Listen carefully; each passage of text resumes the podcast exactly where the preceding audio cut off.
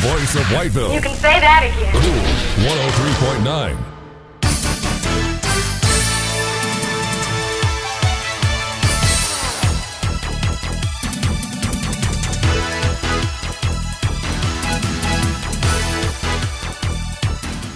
Welcome to the Columbus Connection, a weekly public affairs program produced in, for, and about Columbus County, North Carolina. Now, here's your host, the managing editor of Columbus County News, Jefferson Weaver. Hello, everyone, and welcome to the Columbus Connection. This is Jefferson Weaver from ColumbusCountyNews.com and WTXY. Thankfully, the elections are more or less over, at least here in North Carolina. Jody Greene will return to office as sheriff when he's sworn in on December 5th. Greene beat out challenger Jason Soles by a wide margin in one of the nastiest campaigns we've seen in Columbus in a long time, and considering our county's history of sandpaper politics, that says something. It's not our local elections to have me bothered today, however. What bugged me most about Tuesday was the issue of abortion. Most of y'all likely know where I stand on abortion. There's nothing more precious than a human life, and nothing more helpless than an unborn child. When the egg and the sperm connect, life begins. Period. Now, abortion has been around for thousands of years. Ancient Europeans, Africans, and Native Americans, as well as Asians, used various plants to induce abortion. There were practicing abortionists throughout Europe and the British Isles in the 18th century, but the religious awakening of the Victorian era shut those down fairly quickly. In the early 20th century, a product called Mother's Regulators were marketed as an at home abortion remedies when abortions were not readily accessible or legal in some places. Abortion is nothing new. Turning it into a political platform, however, is a fairly recent invention, at least recent by historical standards. It's a sign of the degradation of modern society that protesters can't even get their facts straight. When the Dobbs decision overturned Roe v. Wade this summer, it turned the management of abortion back to the states. Dobbs didn't ban abortions. It wasn't an automatic death sentence for millions of women, as protesters wanted everyone to believe. It wasn't a reason for graphic, lurid signs to be shoved in the faces of children whose parents happened to choose the wrong day to visit the nation's capital. By comparison, the original Roe protesters in the 1970s on both sides were loud. They had signs, they had songs, they had slogans, they even had t shirts.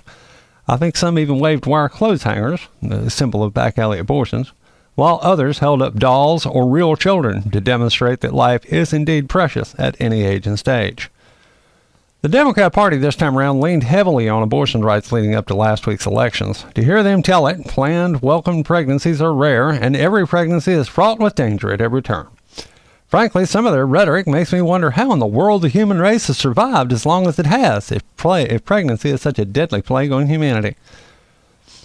Look, if you look at the statistics, very few pregnancies are caused by the horrible acts of sex crimes. The vast majority of the time when a baby is created, there was a choice made. Choices have consequences. For what my opinion is worth, life begins at conception. God created that life. Whether the act was caused the cells to begin to form was intentional, unintentional, sinful, criminal, teenage passion, boredom, or alcohol induced or planned, that's beside the point. A human life is created at conception. Period. Now, before you attack me over the minuscule number of pregnancies that are caused by rape and incest, let's make it clear that even the staunchest of the baby killers agree that the majority of pregnancies are not the result of criminal behavior, but just because of unprotected sex. And the situations where a crime does result in the creation of an embryo, I feel like the mother and her family have to make the choice. It shouldn't be pushed on them as a political platform. But killing a child because it will be inconvenient, or because you made a bad choice, or it might be less than perfect, or because the man or woman were too lazy to use any of the options available to prevent an unwanted pregnancy, that's just wrong. Period. The critics of the pro life movement are quick to scream about how every single person who is against abortion should be lining up to adopt these unwanted children. I agree. But at the time, the process is heartbreakingly ex- complex and ridiculously expensive. I have friends who've gone through it. We looked into it since we have no children, but it's criminal on the part of the government that the courts would rather a child of a drug addict with criminal history remain with his or her crack addled parent than with a family that could break the cycle. That needs to be changed. But first, the lives have to be saved. Now, I find it really offensive that the so called pro choicers happily lump sex crimes and health conditions together. No woman asks to be raped, molested by a family member, or to have a deadly disease. But equating a sex crime with a health condition is it's just not right, especially when the end goal is, let's face it, to provide an excuse for killing more unborn children. Some of y'all are going to hate on me anyway, so I'll just say that in, those cases, again, the decision should be made by the parents of the child and the family. It shouldn't be a socio-political statement. It should be a prayed over, thought out decision. Now, one of the biggest problems I have with pro abortion advocates is that many of the noisiest ones insist on virtually no abortion controls whatsoever. On paper, a mother in some states, a mother suffering through a hard labor could decide at the moment of delivery to, quote, abort her child. Some states have even tried to codify at will up to birth and uh, partial birth abortions into law. Now, voters in at least three states last week rejected measures that would have required medical professionals to provide life saving help for children who survived abortions. The more strident advocates insisted that this meant doctors and nurses would be put in jail for providing abortions. That's a bit of a stretch, even in an election year that resembles the really bad parts of the First World War. It's a big commitment, to say the least, to decide to carry a child to term and to bring a human being into this messed up world. We as a society have gotten more spoiled than an only grandchild spending summer with a wealthy papa and meemaw. Folks are so used to instant gratification that the idea of preventing a pregnancy never comes to mind when they decide to have sex, or at least not very often. What's ridiculous is that there are plenty of low and no cost options out there, in some cases just for the asking, anonymously. There's little or no excuse not to know what causes a baby to be made, and there's no excuse not to know how to prevent it. Now, the decision to have sex should be a mature one, but nobody's silly enough to think that that's ever going to be the standard. People are going to do what they will do, and sometimes that means that there are going to be babies produced. It's basic science. So, if we further restrict abortions, whether through an eight week ban or something even more stringent, what are we going to do with the resultant unwanted children, as folks like to call them? Anyone who's never ever navigated the frustrating maze of adoption and fostering children, or anyone who has given up on the process, knows how capricious the bureaucracy seems to be. The concept is it's valid, is to provide the best home possible for a child who has, through no fault of their own, been brought into this world. Private adoption agencies still exist that can streamline the process, but state child care officials and federal officials manage to keep a stranglehold on the whole thing. And any time a bureaucracy gets its hooks into anything, there will be growth in the bureaucracy that is often in adverse proportion to the level of service it was supposed to provide. I personally know folks who, when you get down to it, they technically purchased children overseas because it was so frustrating to adopt here in America. Even in one case, the child they wanted to adopt was a family member, and the mother was giving permission. It's noble to help any child, don't get me wrong, and every single one of them is precious. But it would sure be nice if the government didn't make it so unnecessarily difficult, heartbreaking, and expensive for prospective parents to adopt children here at home. There really is no lack of adoptive homes for young children. There's always a need for foster homes. But, folks, being able to qualify is oftentimes the problem. There's plenty of folks with good homes and good hearts out there, but because they might not have the right lock on a gun cabinet, well, they're thrown out. There is a lack of homes that have managed to fight their way through a bureaucracy that has forgotten that its job was to assist children, not shuffle paperwork and guarantee job security at the taxpayer's expense. Neither side of the abortion debate has been showing all their cards. If pro lifers like myself and many others want to see abortion strictly limited, then we have to be willing to accept aggressive pregnancy prevention classes in school. Note sex education does not mean teaching gender reassignment and homosexuality to first graders. It doesn't mean providing elementary school kids with sexually graphic books that describe all kinds of sex acts. Sex education should first and foremost be about the prevention of disease and unwanted pregnancy in an age appropriate setting as approved by parents. The other stuff can come later, again, with the full disclosure to the parents. Contrary to the ideas pushed by the more radical revisionist educators, children are children they're not grown ups who have the ability, experience, or skills to make life changing decisions when teenage hormones are flying wild. At the same time, those who so noisily push for abortion should be ashamed. The reasons for possibly killing a child should be very few, well defined, and not based on emotional political rhetoric. It's fascinating that the very countries held up to us as examples of how to do things better, well, they actually regulate abortion much more strictly than the United States. Throughout this whole thing, it's been chilling to hear people refer to an unborn child as an it or a clump of cells. That's a human being that's being created. Taking that human's life, destroying that human's future, erasing that human's presence and potential from the earth is not something that should be taken lightly. We'll be right back with more of the Columbus Connection.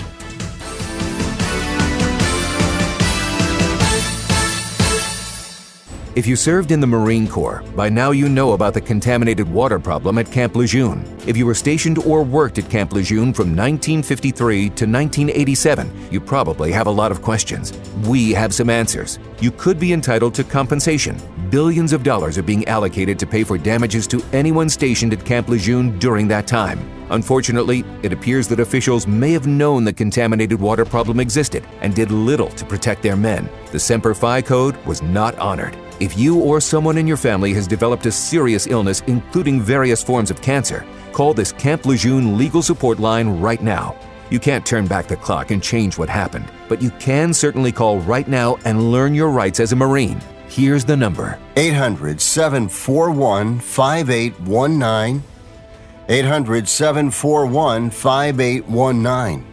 That's 800 741 5819. Paid for by Legal Alert Line.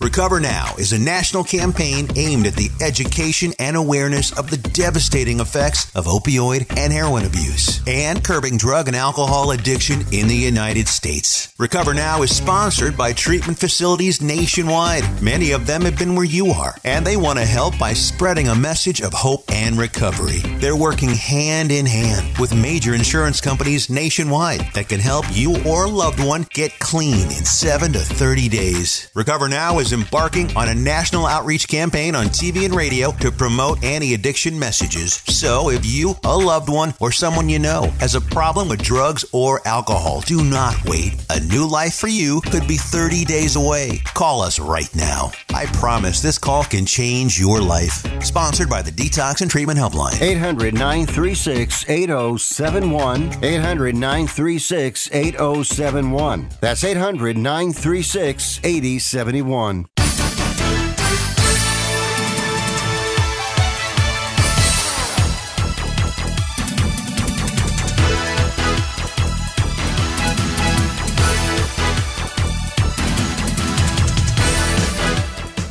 And welcome back to the Columbus Connection. This is Jefferson Weaver from WTXY and ColumbusCountyNews.com coming to you this Saturday morning. Friday was Veterans Day. a day set aside to honor those who have served our country, whether in time of war or in peace. The day has its roots in Armistice Day, the day when the guns went silent and the bells rang out in Europe in 1918, marking the end of World War I.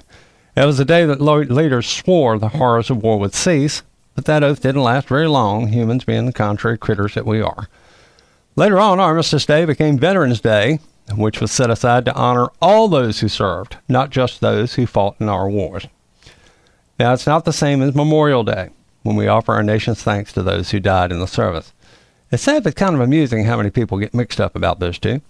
It's not just a generational thing either, since I've served grown ups who should know better get kind of lost when trying to remember which was which. But a lack of basic history and civics and modern education, well, that's a column for another day. I'm blessed to count among my dearest friends not just veterans, but veterans who have been there and done that in the protection of this thing we call America. I have kinfolk, quite a few of them, who have served. Some spent largely uneventful careers, while others brought home fragments of steel in their backs and demons in their heads. It's a sorry shame on our nation when so many veterans commit suicide every day. Last numbers I heard, it was something like 22, 23. It's especially bad when a lot of those deaths could be prevented with adequate mental health care. It's sad to see those who have defended our country and expected that country to keep its word seeing a lower standard of medical care than we give to convicted criminals. Now, you'll rarely, if ever, hear a veteran bellyache for very long about the broken promises that were made to them. They'll fuss amongst themselves, of course, since soldiers and sailors have done that since time immemorial, but it's not their way to worry civilians with their problems. I say that we should worry. There was some hope for veterans last week in that the folks who were taking their seats in Raleigh, Washington, and elsewhere have got a different perspective on the needs of veterans. Still, There needs to be more than hope to those who've stood between America and her enemies. Would you tolerate mold in your mother's hospital room? Or MRSA in the air vents? Or spoiled food? I'm not being overdramatic, folks.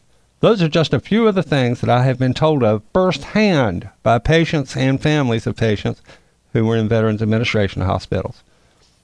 Now, not all VA hospitals are third world quality. Don't get me wrong. There is no such thing as a broad brush on this program. If you've listened to it more than twice, you know that.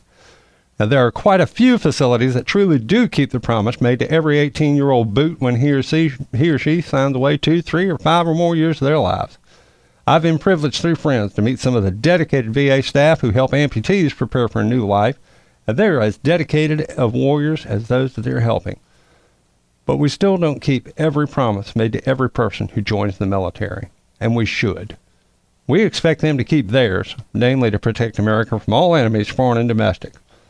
I sincerely hope when the new Congress and Senate are sworn in, and the new General Assembly has finished shifting seats in the State House, the still calm voices of those who protect and have protected this democratic republic will be heard over the cacophony of the other issues that really don't matter in the long run.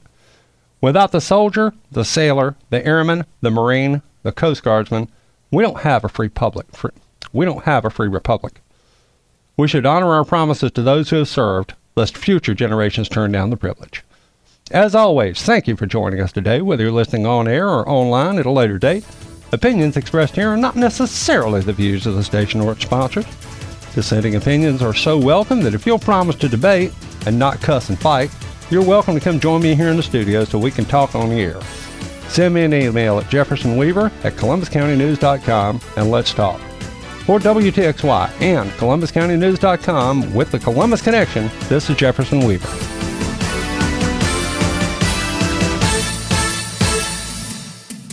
This has been the Columbus Connection with Jefferson Weaver.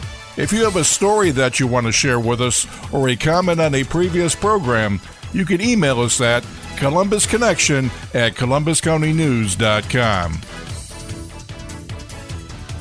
The Columbus Connection is produced by Jones Media Partners, and the program is recorded live at the WTXY studios in downtown Whiteville, North Carolina. Our in studio producer is Daryl Jackson. Be sure to join us next week for another edition of the Columbus Connection. Thanks for listening.